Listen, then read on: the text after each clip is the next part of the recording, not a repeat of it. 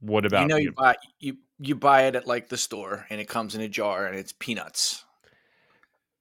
At a minimum, I would expect peanuts to be in there.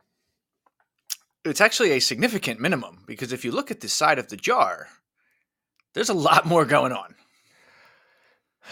I'd like to say I'm shocked, but whenever something has a product that has just a one ingredient name, it turns out that that's like the sixth or seventh ingredient in the object. Take Right. apple juice, for instance. so what I learned was if you go to one of the more um ironically I'm going to say crunchy stores like Trader Joe's or Whole Foods, Yes. you can actually go to a machine that will grind the daylights out of actual peanuts right in front of you Mm-hmm. and you can eat what was originally described and defined as peanut butter. Yes. And it's very different. I have had natural peanut butter, which I think is close, but It's still close. not quite as fresh. And usually, even like the natural stuff has some salt added or some other ingredients to enhance the peanut flavor. Right. And then usually it's an additional oil that like kind of floats on top and makes you uncomfortable with the whole situation. and you have to mix it in, which that's one of the Right. was it hydrogenated is what they do to get the Yeah, it holds it in a permanent suspension. right. So that's one of the additions that's added to the peanut butter that I eat. Um anyway, long story short, Too late. one plus one plus two plus one. no, one plus one plus two plus one. Anyway, that stuff's different and it's interesting. Um, it makes a peanut butter and jelly sandwich taste very, very different. Like you would never eat this stuff just on its own Mm, okay. because it's kind of a lot. Yeah. or I mean, like or like on a you know a stick of celery with uh what are those things called raisins so you what? would eat it on a stick of celery with Uh-uh. raisins, but you wouldn't just eat it straight off a spoon. no i would not do either of those things I see. But So i it- would with like skippy Right. Because of all the other stuff that they put in Skippy that like makes it sugar yeah, like lots of sugar and and a couple other oils and preservatives and salt. You know, things that I enjoy. so anyway that's my peanut butter and jelly story Okay, I thought you were going to come at me with like uh, uh, like a peanut butter hierarchy, and that you would come out and be like this uh, peanut butter enthusiast, oh that's for a separate episode maximalist. Oh, is that for our uh, our new podcast that we're going to launch shortly? The and, and alongside the existing history podcast.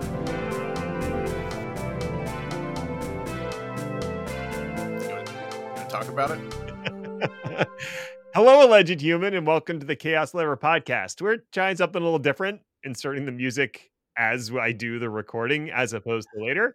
It went great, and you all agree. My name is Ned, and I'm definitely not a robot. I'm a real human person who enjoys ambulatory excursions on silica granules adjacent to large bodies of water, preferably while our planet's rotation turns us away. And now it's. This is going great. If you enjoy such activities as well, I think we could be an amenable match in our shared senescence. With me is Chris, who is also here. i enjoy the fact that you're trying a lot of complicated things right before you go on vacation It'll it'll it, it raises my stress level enough so that I can truly relax when I get there. so how can i be the most upset before i spend six hours in the car You say six hours. It's only two. It's not that bad. i've seen you drive Not sure how to take that. Poorly the driving or me? yes, Yes. Yes. Okay. Fine. Fine. So there's this nice checkbox that says loop, and apparently I left that checked, which is why the music started again. Yay. We're learning. Uh, let's talk about some tech garbage, eh? let's learn about new things I don't wanna. okay there's not many Okay. So, we are going to talk about Gestalt IT's Security Field Day Edition 9. Ooh. Series 9? Event 9? DS9? Perfect. Surely not. Okay. We got it. So, that just happened hmm like 12 hours ago, thereabouts. Okay. I attended Security Field Day 9 in beautiful, well, the event itself was in beautiful San Francisco, but alas, I was not. Hmm. I was actually just in my perfectly average house. That is sad, and I'm sorry to hear that. I mean, to be fair, with every event, this does happen to somebody. Mhm. Scheduling is hard, people get sick, etc., etc. Right. Mix of presenters and delegates alike were just not able to be there in person. I would say it's not ideal. Being in person has a certain je ne sais quoi to it. It does. But I mean, there was a whole group of presenters that could not make it because their flights out of Boston and I think New York were grounded due to the completely bizarro weather we've been having in the Northeast this week. Yeah, I didn't really consider how the thunderstorms rolling through our area might have impacted flights, but good point. But anyway, as it were, the show must and did go on. All right. So, a little background for those who don't know Security Field Day is part of the Tech Field Day family events put on by Gestalt IT. Essentially, vendors pay to present to a panel of 12 ish delegates in an interactive format that is live streamed on pretty much every platform you can think of. hmm Now, there's a bunch of these a year, and most of them are two to three days in length, with anywhere between six and nine vendors presenting, each vendor presenting for anywhere from one to two hours. The delegates are meant to represent the audience that is watching, so a lot of people from a wide variety of areas of technology, but usually with a specific focus, right? So, Security Field Day is meant for security professionals or security focused products Sure. Storage field day for storage, edge field day for edge. You get the idea. It's becoming clearer. Yeah. And then there's, ironically, there's just one called field day where everyone's confused. yes. Do we do the swings? More of a. Sack race? Oh, I do like that. I like the spoon and the egg. That's a good one. You would. I would. Anyway, so the delegates are encouraged to interrupt, ask questions, and, to quote a great philosopher, just generally be nuisances while the poor beleaguered presenters desperately try to get through their PowerPoint decks. It's fun. For, for us, I mean. That sounds awfully familiar. I don't know what you could mean. Anyway, we have talked about field day events a bunch on this show, including just a mere month ago in episode 61, where Ned, that's you, it's me. ran, ran down experience at Cloud Field Day 17, which I believe, if I'm remembering correctly, was live and in person in Boston. That is correct. I was both live because I'm a living organic being and in Boston. Moving on. So, this particular event was two days and six vendors. Uh, let's talk about some of them. And I really, really do mean some. Okay. Understand that even if it was a two instead of three day event, there's a lot going on. And fully summarizing all of the approximately 10 available hours of content is next to impossible. So I'm going to have to focus on the things that I found most interesting and unfortunately either greatly summarize or just omit a few other things. It happens. Now, luckily, a link to the entire field day event, including videos of all sessions, will be in the show notes. And also, if you want to get some live results that are a little bit quicker to, to read through, um, there was a Twitter handle, or is that a handle? Hashtag. A Twitter hashtag called hashtag SFD9 that you can go search for and get a little bit more breakdown, a couple of copy and pastes, and, and a lot more links to the vendors with more information. Fair enough. Let's uh let's dig into the first vendor that uh that tickled your fancy, caught your eye. So the first one I want to talk about, and totally coincidentally, was the first presenter. is a company called Noname Security that does something that I don't have a great amount of personal experience with. And these All are always interesting because you're learning about the thing and how they're securing the thing at the same time. So, Noname Security, first of all, great name, It's a name. or is it? no, it's a name. Okay. I've decided. The company's reason for existing is securing APIs. Now, this is important, so let's do a little background. Sure. APIs are simply interfaces programs use to talk to other programs. You, as a user, can use a program to talk to an API.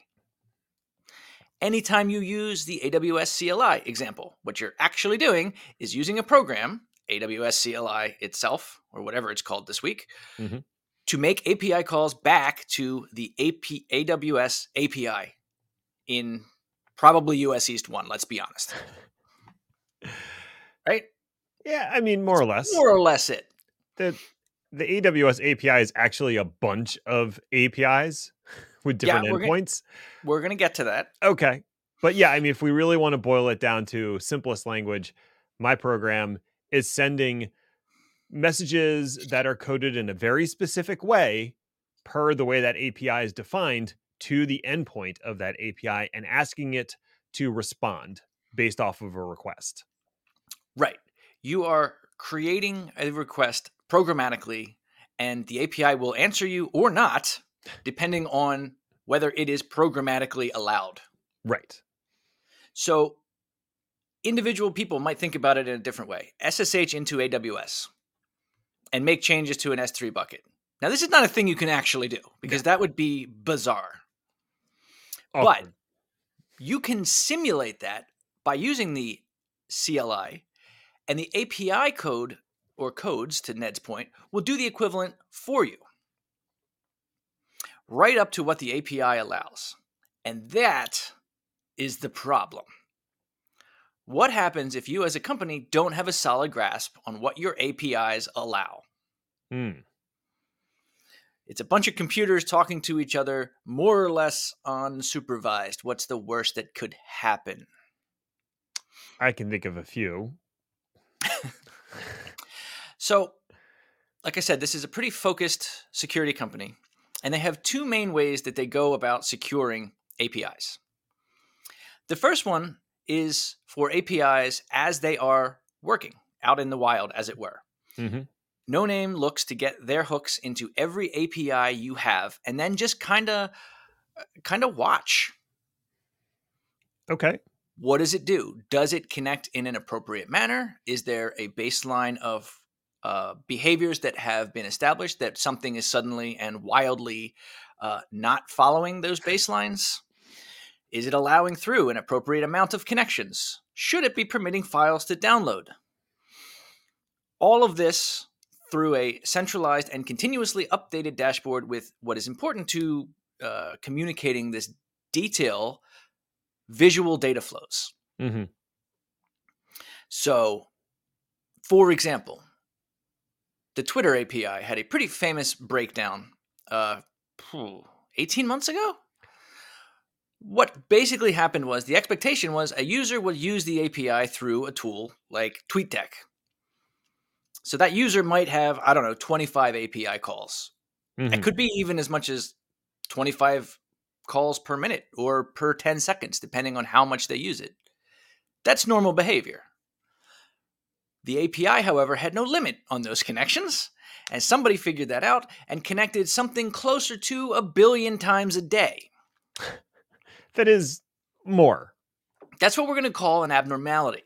hmm Yes. And that's the sort of thing that these dashboards and these programs that we're observing would recognize as not being standard communication or an API that's misbehaving or, in this case, being abused. Right.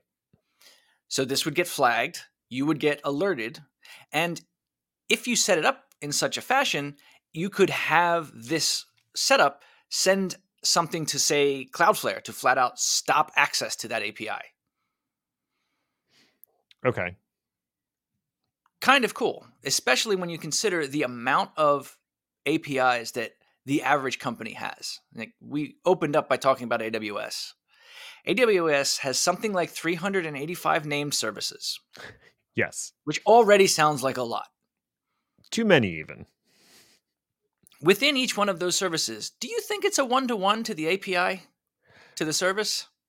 It seems incredibly unlikely. Especially if they follow any type of um, rational programming ethos, like write a simple API that does one or two things. They Mm-hmm. can all interact with each other, but they shouldn't do 12 things. Then you're like, well, S3 can do 500 things.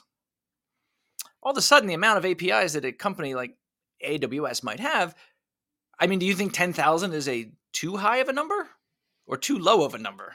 That depends on how we're defining APIs and endpoints. But yeah, no, the point's taken that they are clearly running a ton of different endpoints. You know, each region's going to have a certain number of listening endpoints for API traffic for the different services. And then each individual service might have two or three different APIs associated with it that do different things in that service. So, I mean, 10,000 might be high, but not that high. and you know, I know AWS is kind of an outlier. Uh, any right, reasonable business would probably could, could easily have 300 APIs running at some point anywhere in their environment. And if you forget that they exist, if the developer who was working on this one esoteric thing kind of leaves, if they throw a flag that says permit all by accident and nobody's observing, they could just sit there waiting for an exploit to come. So this is where this kind of thing is important. You can also have it look at the data flows and notice, say, all of the traffic for an API is supposed to go through an access port that gets scanned. Hmm. But if somebody's, again, testing in development and they just bypass it, internal APIs that are not going through a WAF, and then they turn that on in production, that's another security vulnerability that you would not ordinarily notice because the API is behaving properly. It's just not being scanned by your security tools. Okay. And this is something that, for me at least, as an analyst, it's really helpful for tools to be able to create pretty graphs. Because I can follow the line with my finger and go, oh, that one's supposed to go there and it's not Right, right. because I'm six. The other way that Noname secures APIs is as part of the development process. So their platform can be programmed to respond to API requests as if it was the business returning real data and kind of just allow the dev to see what happens. Hmm. So this is not proper fuzzing in the sense of, you know, uh, an actual security attack. What they're trying to do is determine your business logic and make sure that all of your APIs that ask whatever question respond to the question in a uniform way. I'm not saying that security fuzzing is a bad idea, but it's a different thing. Okay. The intent of business logic is to make sure that it's responding to a specific request with the valid information that it is supposed to be responding with, and that's it. So, a simple example is if you have a request to an API uh, for a customer ID, that should probably not include SSNs in the JSON output. Probably not. So you can program that as a business logic test, and then the system will apply that to all of your APIs that respond to that and make sure that it is is uniform across your entire portfolio. I see. So I mean, remember, you might have 299 APIs that behave perfectly, but if that 300th one does not, you need to know about it. Yeah, and it's certainly the case that some API writers get lazy in terms of the data that they return from a given request. So rather than just giving you exactly what you need to move to the next step in your process, they might dump a whole blob of JSON output just to, you know, fulfill every potential use case and an edge case that's out there, which is why things like social security numbers end up getting included in the output because they're like, no, I'm just going to give you the entire customer record straight out of the database instead of filtering it in any way. Right, because their expectation is, well, surely the customer who's asking something from this API request, they're only going to pull the fields that they care about. Right. Because that's how that works. But I'm going to reduce the number of requests that hit my API by giving you everything up front. Or alternatively, right. I don't want to ever have to update or write another API call. So I'm just going to give you everything up front. Right. Either so, way, bad. yeah. So you have this idea that you can follow the fl- APIs in flight, and you can also see the ones that are in development and make sure that they are going to be responding to these questions responsibly. And most importantly, and this is going to be a common theme, you can see it all from one dashboard. Did did they say single pane of glass? I feel like they all did. did you take a drink? That's one of the secret rules. We're not allowed to have drinking games. Not anymore. uh so yeah, that was API security from Noname. Okay. Thoughts, questions? No, seems like a useful product. Seems like it would actually. So I will say that it seems a little bit more like a feature than a product. Like this is something that I would expect, like an, a really good, robust API gateway company to include in their offering. Well, I think part of the observability section of it, the first half that we talked about, is the differentiator in that it can talk to the API gateway, it can talk to you know all the different pieces of infrastructure that either host or interact with the APIs to get that traffic and data flow information. Mm. Yeah, so almost like a watcher of watchers, as it yeah. were. I have my API gateway that's responsible for all, for exposing the APIs through a managed interface, but I'm not getting all the monitoring data from my 30 different API gateways. I need something that collates that information for me, and this will munge it together. I can see right. that. Okay. Now I now I kind of understand where it sits in the pyramid. Good use of the word munge, though. Thanks. To... It's it's a favorite of mine. That and detritus. if I can sneak detritus into a sentence, I'm a happy boy. Ah, this whole conversation is nothing but flotsam. Ah, that's good too. Anyway. Anyway. Moving on to Commvault and specifically Commvault ThreatWise. And I say that because Commvault might have set a record at this field day event with the most information deployed in the shortest amount of time. Okay. Now this was especially impress impress impressive. this was especially impressive if you knew that the amount of time in question was a solid 2 hours.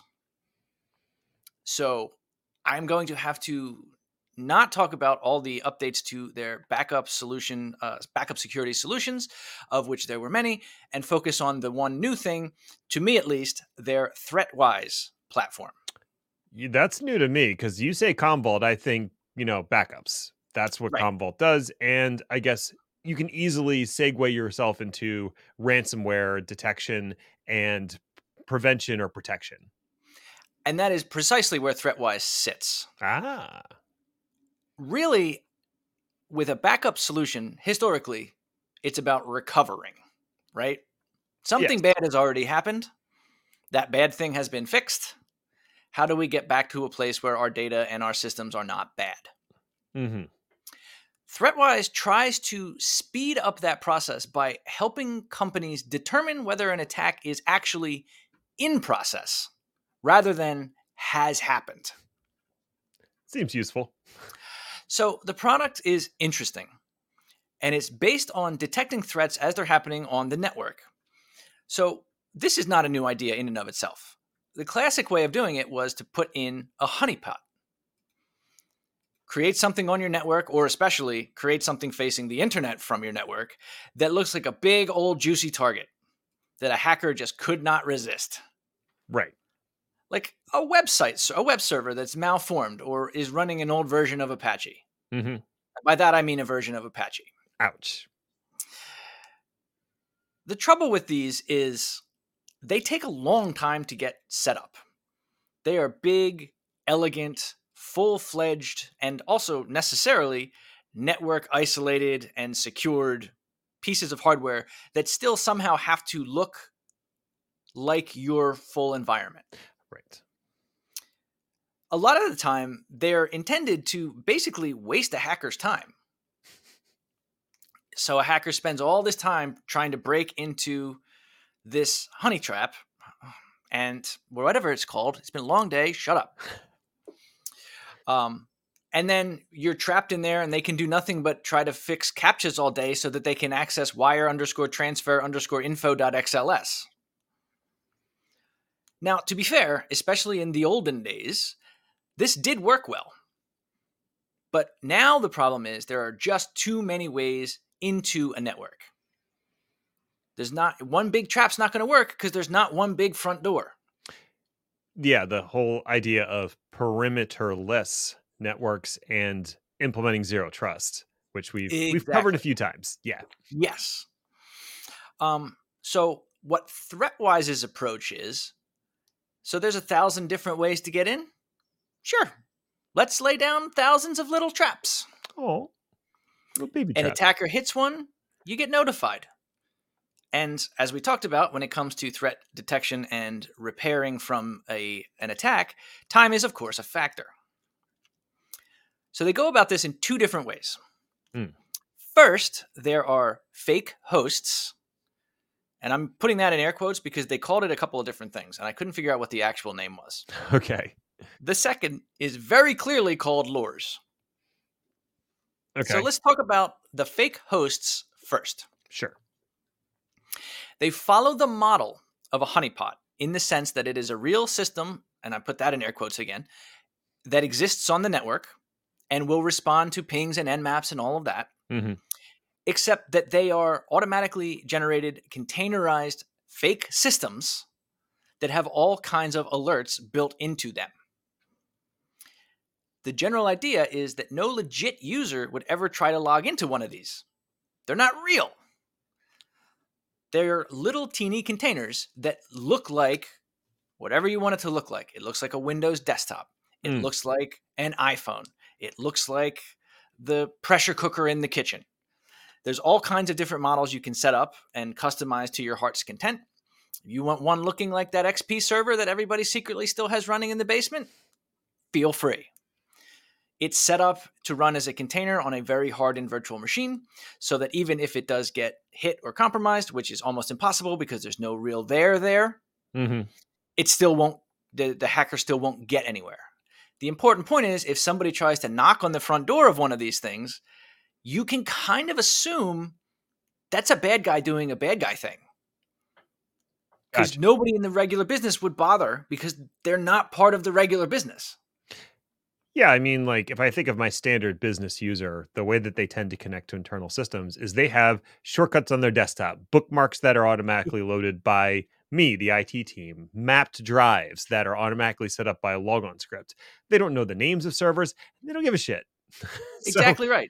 Yeah, they're not going to go after, you know, accounting server 127 because Right. they don't even know that that's the name of an accounting server or what a server is. An attacker, however, does the exact opposite hmm and will try to log into everything that they can find in a network scan. So that's the big differentiator here. These fake systems, they don't need to be sophisticated. There just needs to be a lot of them. The Right. way that they described it um, in the in the session was that this is a minefield. Right. I- It's not a nuclear bomb. I had a vision when you said little traps. I had a vision of a room covered in mouse traps that you now have to cross. And it doesn't matter if you avoid the first 20, there's 30 more that you still have to get past. And if you it actually tr- kind of sounds like the traps in um, Indiana Jones. Oh, that's another that's another good one. Yeah, so just like quantity over quality, I guess is what we're saying here. Right. And it works because they're really small, they're really easy to deploy. They answer immediately if they get stepped on, and then you can just get rid of them. Mhm. So that's a fake host. Okay. The second kind of a trap that they have is called a lure. These go at it the same idea, but with a different uh, deployment model. Okay. A lure can be placed on any system. So the example that was used was it's a fake file filled with fake credentials. Those credentials are well known, and if somebody tries to log in with them, say if they pulled them out of sysadmin underscore logins dot text, Mm-hmm. now I'm using file names that uh, everybody thinks are funny, but have actually existed in the world. So, yes, yes, they have. So this one obviously would tie into your IAM system, whatever it is, and if somebody tries to log in with those credentials on any computer, once again, boom, alert. Right. And if each set of credentials is uniquely generated for the system that you place it on, you can trace back which system was compromised based off the credential that was attempted to be used. Right. I love it. You know, once again, speed is the factor here. Mm-hmm. Even if it's even if you have an employee that's making a mistake and, and trying to log into a system that doesn't exist or using these administrator account passwords that they shouldn't have, you still need to know that. And you need to know it, you know, fast. I see. So this ThreatWise system, it will deploy these things and then also monitor them Yep. Okay. And then you've got the usual amount of what do you want to do next? Do you want the sysadmin team to just be notified? Do you want something automated to happen? Up to you. Right. Okay. So that one was pretty cool. Yeah. It's an approach that I really hadn't thought of before. And I wish I had had this idea. Um, the things that they were talking about, the lures, it makes a lot of sense to, to pepper them all through your account systems as well because then if you by hook or by crook your accounts do get lost to the dark web somebody might try to log in with a known invalid password from one of these lures and you know even faster if somebody's trying to log in with something malicious. Right. So i liked it in conclusion. Neat. Neat! So that was that uh, and then the last one we'll talk about today is different in the sense that it is physical in nature. Ooh, I like gadgets. It is a super cool gadget, and yes. you, would, you should look it up. You'll love the color scheme. Uh, fuchsia. It is called the NetAlly Cyberscope. And the log line for this device is, quote, the world's first handheld cybersecurity analyzer which is a pretty cool mission statement. The concept behind this thing is simple. You remember Fluke, right? Yeah. Handheld network device that got you a lot of fun information. I love them. Yeah. Yeah. This is that company. Oh, no way. So, in their lifetime, they've gone through approximately 10 different name changes, divestitures, uh, mergers, and acquisitions. Yeah. It ended up here. NetAlly is, in fact, the people that made Fluke. I used to use Fluke to test out uh, connectivity and and uh, on patch cables and stuff. Like, yep, yeah, that awesome technology. Yep, and the funny thing is, all that technology still built into this thing. The handhelds that they have made are built for network discovery, network analysis for the past twenty years or something. Mm-hmm. They have technology that can support Ethernet and Wi-Fi and Bluetooth they can already do tracking, discovery, mapping, uh, which in and of itself is security e before right. you do anything to it, right? Yeah. Cyberscope takes all of this and adds in two other fun concepts. The first one is Nmap. Okay. You've heard of Nmap. I've used Nmap. So Cyberscope is actually officially licensed with Nmap for this. So not only can they do a lot of different things at a commercial level, what they're doing is bake it into the analysis that gets performed by all of that previous technology that we talked about. Mm-hmm. So it does, Nmap is the network probing software uh, not even du jour of uh, how do you say of all time?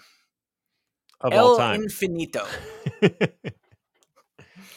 um, it's also a super complex program. Yes. That's a pain to manage. And it's a guarantee that once you get the command figured out with all 17 flags and operands that you need to make it run, mm-hmm. you're going to forget them all and have to look it all up again. Oh, no, that goes in a notepad and it never leaves. Uh, and then that notepad has how many lines? Let's not talk about it. exactly. So, since they have this arrangement and since they've been doing these types of things and they have 20 years of experience building a handheld device, they can kind of take that complexity away from you and put it into the types of things that we're all expecting as conveniences. Pre built and customizable templates for scanning is a huge one. Mm-hmm. Uh, automated testing that you can program into the device. And the output is graphical heat maps and, of course, dashboarding. Hmm. So, just that, which I'm not really doing the convenience part of this justice. This was one of the, this presentation was only an hour. And once again, I think we got two hours worth of data out of it.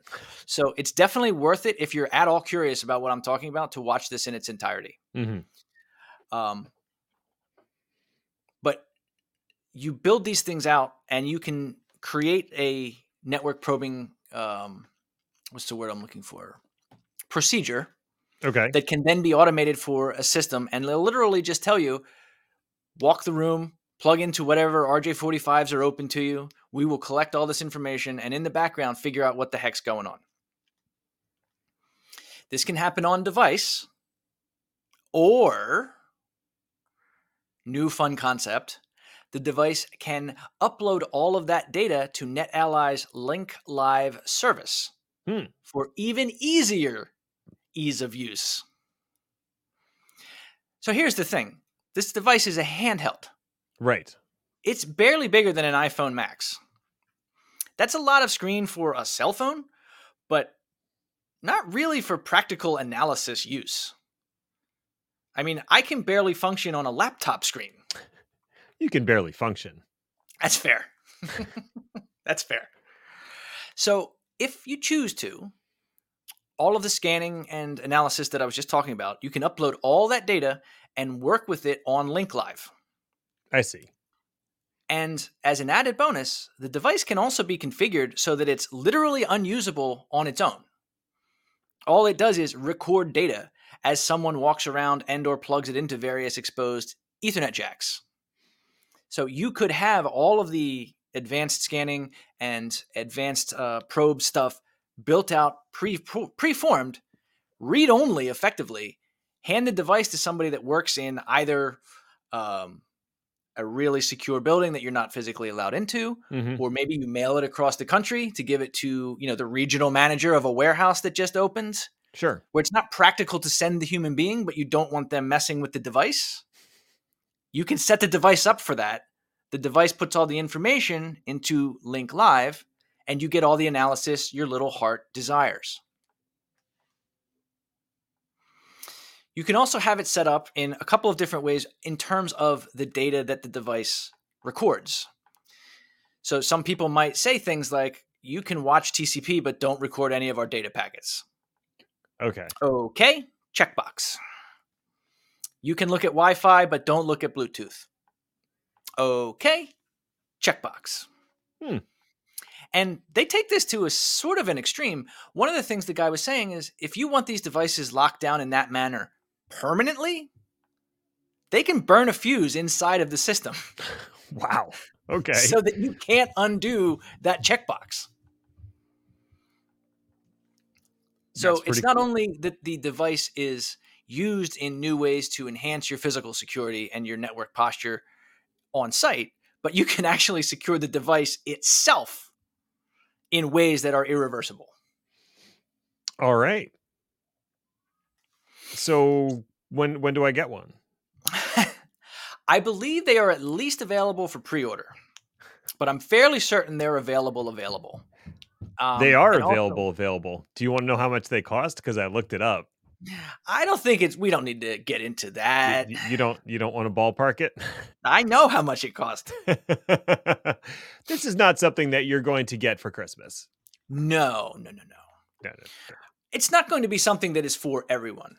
no, it's for a prof- security or networking professional who needs this particular dev- uh, device and has enterprise spending behind them to buy that device. The way that they described it is the device is meant for where IT ops meets SecOps. And I think that's really valid. Yeah. Like if you're the person that is deploying a network and you want to prove before you leave the site that the network is set up as it was supposed to be and it is secure and there's no open ports, you're going to need this. If you just want to check your Ethernet cable to make sure that you're not dropping packets because somebody stepped on it last year, Mm.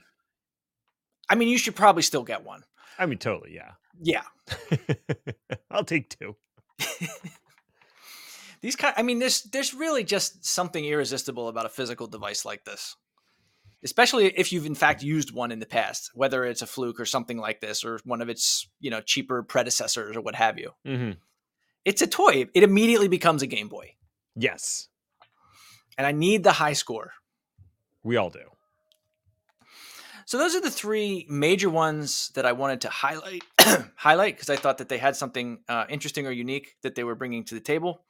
Uh, certainly, things that were more new and exciting to me personally. Okay. There were there was more, like I said, um, that we did not have time for. Commvault did in fact go through their entire backup um, and recovery solution, particularly around ransomware detection and protection, which is worth looking into if you need that sort of thing. HashiCorp had a few. Um, they had one called Boundary, which is a access management platform, and Vault Secrets, which is a cloud-based stateless version of an already existing software that they have called Vault. Now they both seem promising, but they're also both still dot releases.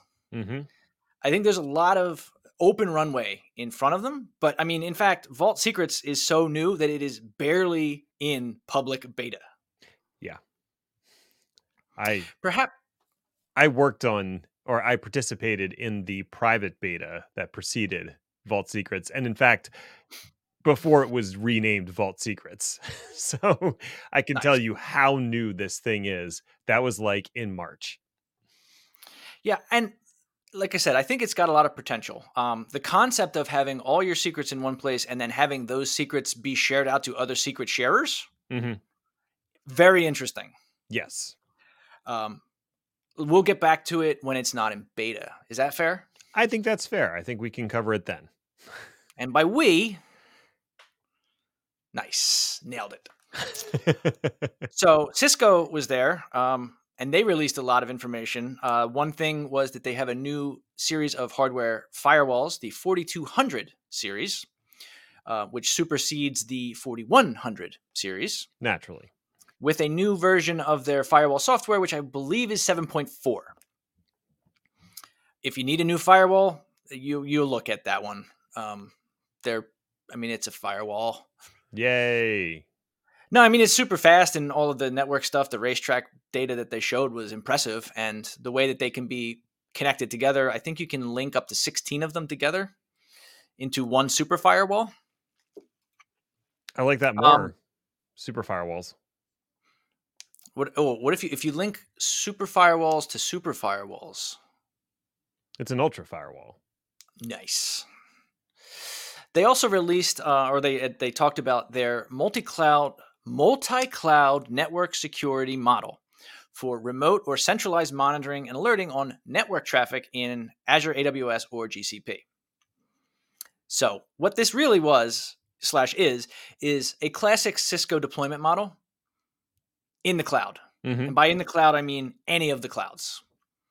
You can have all of your traffic scanned and and uh, reported on at sort of an uh, endpoint model in the individual v, uh, VPCs, or you can have all that traffic hairpin back to home base, should you so choose.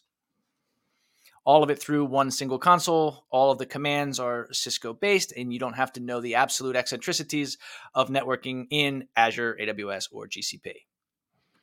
It's fair. I don't want to know them. They're Right. awful. Does anyone truly? If you need a classic Cisco deployment model in multi cloud, this is probably going to be of interest to you. All right. And let's be honest, some people need that. Yeah, some some do. Uh, and then finally, a company called Cribl showed off their data observability tools. So this wasn't a security product per se; it was more um, enabling security or making security operations more efficient. They have two major t- products: Cribl Stream and Cribl Search. Stream basically is a data broker. It takes data from anywhere, optionally does something to it, and then sends it to anywhere. So, one idea for this was you have all the data go through Cribl Stream. You have a whole bunch of elegant filters on it so that you minimize the amount of stuff that has to be sent to something that charges you per file, like, say, a SIEM.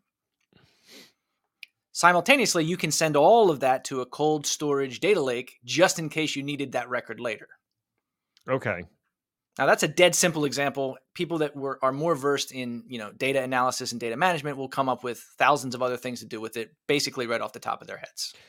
Sure, but the first thing I think of is people with massive bills from Datadog today are like, I want that.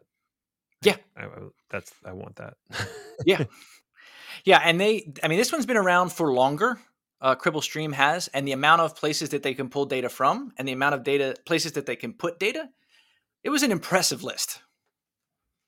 And then they were like, oh, and also we can write an API and customize it for anyone. Okay. Neat. Very neat. The second um, part of it was the Cribl search function. Now, this is definitely newer, um, but still under very active development in the sense that they don't really have a roadmap per se. They basically are just like, everything's going to be better tomorrow, check in again. Okay. Rinse, rinse and repeat for the next like two years, probably. But the idea is it can search any number of areas online on a system um, through APIs to uh, any area um, where you have text based files at this point. So the big ones are major object stores. You can have an agent that runs on your Windows or Linux systems and it analyzes the logs there. And you can run a search from Cribl's dashboard that will hit all of those different data points. I mean, you wouldn't hit every single one all the time. Of course, you can say, put all this information, but only pull it from these this group of 10 web servers. Okay. And the, the, the cool thing about it is the data never leaves the web servers. So the use case that I came up with was all right, you've got this massive data import that Cribl Stream did. What if we missed something? Let's use Cribl Search to go back through all those other things or through the data lake and say, you know, search for the number, the, the 100 most active DNS um, hits from our web servers. All right, that's what we put into the SIEM. Just for fun, let's look at 101 through 150. Maybe there's data there that we need. Maybe there isn't. I see. Okay.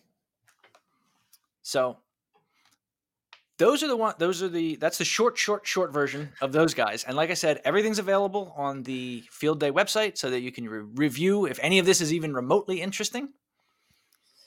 Um, and that's that's all I got.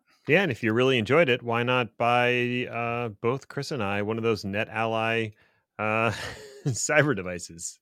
I like it. Okay. I like it. Yeah. Lightning round? Like, lightning round. All right. Microsoft rebranding Yammer as Viva Engage.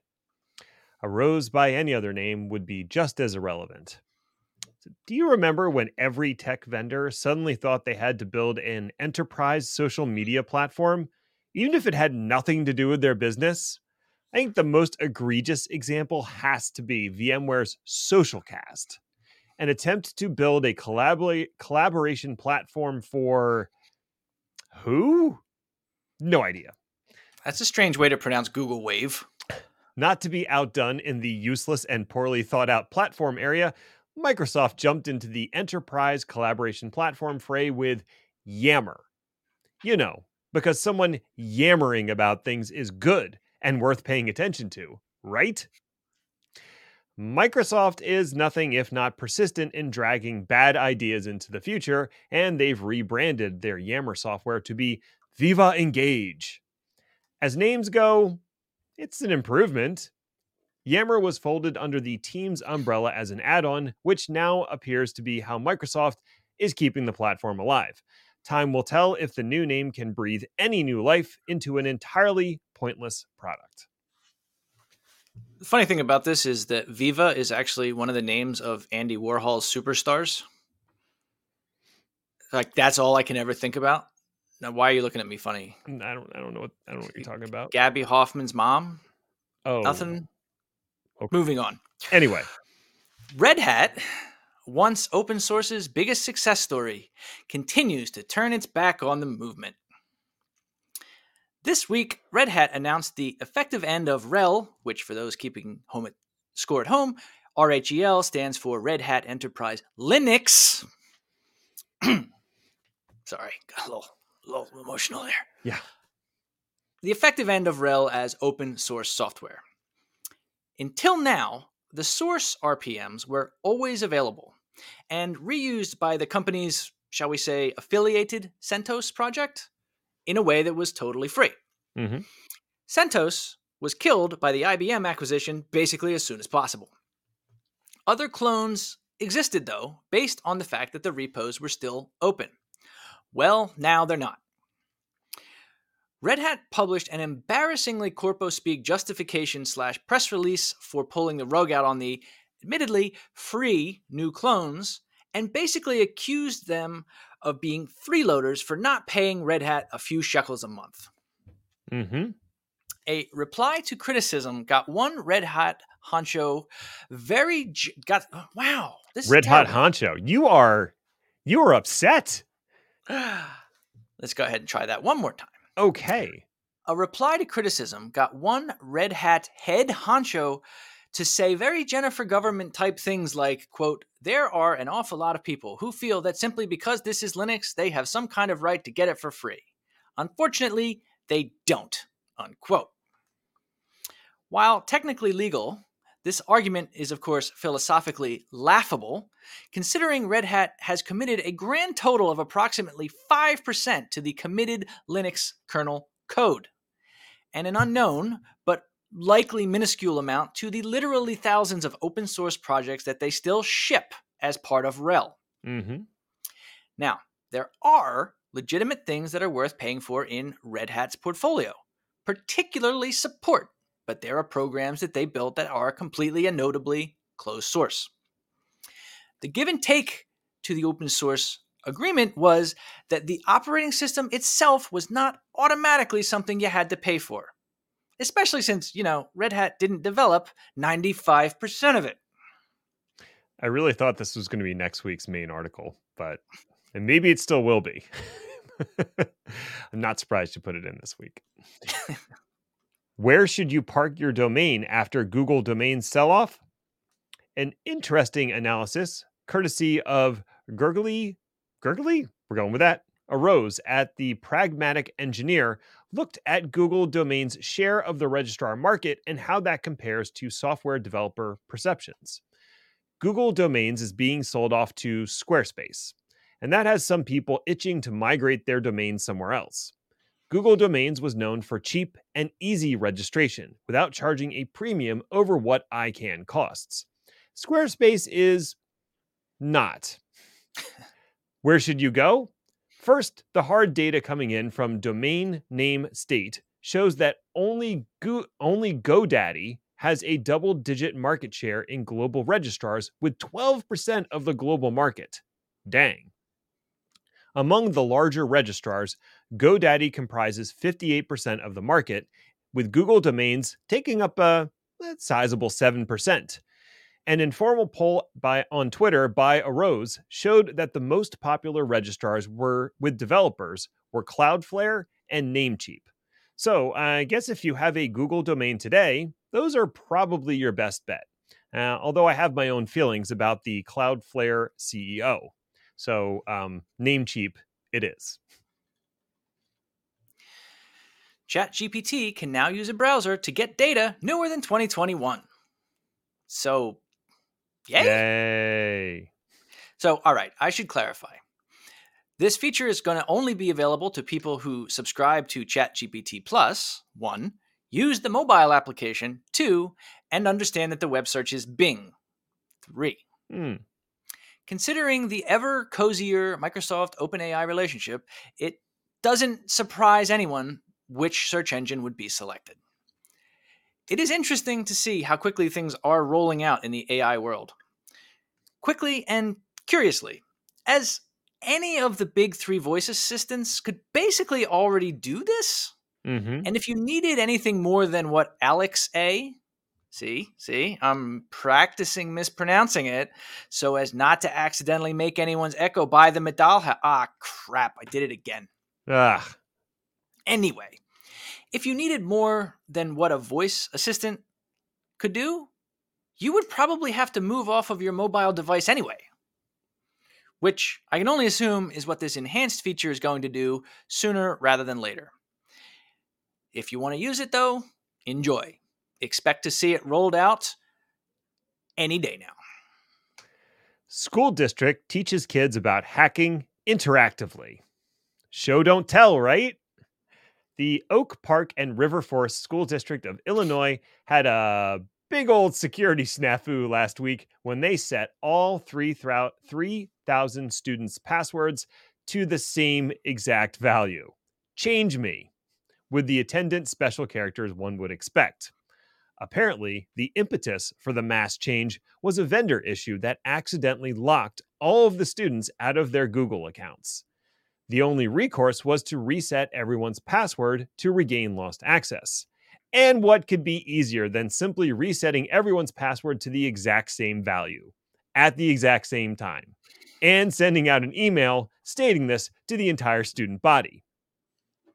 Predictably, students immediately tried to log into each other's accounts, and they were wildly successful. The school district admins were quickly informed of their mistake and issued a second password reset and forced logout to stop activity after 24 hours. Expect lawsuits to be filed in three, two, one. Micron to introduce new GDDR7 memory chips by July 2024. Man, oh man. I have spent so much time thinking about CPUs and GPUs that I completely forgot about that other important component that still actually has to live inside a server chassis. For now, Mm. anyway. Micron announced a next generation set of graphics DDR, hence the G, RAM. This RAM is intended to be a new next best level of 1 beta RAM. Still at the performance levels of HBM3 memory, but with data transfer speeds of 36 GT S. I don't know what any of that means. High bandwidth memory 3. so it's high bandwidth memory, memory, memory? Memory, memory, memory. Yes. Malkovich, Malkovich, Malkovich? and 36 giga T's. I don't know. I can't remember what the T stands for. I knew this at some point. 36 giga toasters. I like it. Let's go with Yeah. it. Anyway, so it's going to be one of those 80% of the performance for 20% of the cost kind of things. Mm-hmm. Yeah, neat. Those are important. We need those. The chip will likely not get immediate attention or see store shelves in July 2024 as the controllers and GPC so as the letters. controllers and this is going great. As the controllers and GPUs that work with it will need to be designed to take advantage of the new memory. I mean, it still sounds cool though, right? yeah. I'm in. Expect to see an actual product that uses this tech out in the market by early 2025. Whew, you made it through, buddy. That's it. We done it. And uh, hey, for the, thanks for listening out there, or something. I guess you found it worthwhile enough if you made it all the way to the end. So congratulations to you, friend. You accomplished something today. Now you can enjoy the remainder of our nation's second most important holiday while your poor dog cowers in the laundry room. You've earned it. You can find me or Chris on Twitter at Ned1313 and at Hainer80 respectively, or follow the show at chaos underscore lever if that's the kind of thing you're into. Show notes, the sign up for our newsletter, and other things are available at chaoslever.com. If you like reading things, which you shouldn't. We'll be back next week to see what fresh hell is upon us. Ta ta for now. All right, so if you're writing text and you make a mistake, it's called a typo. If you're doing talking, you're making face words and you make a mistake, what do we call that? Uh, Whatever it is, we did a lot of it. a, a speakoopsie? A spooksy? I was going to go with a taco. Oh, I like tacos. Let's yeah, go now with I want lunch.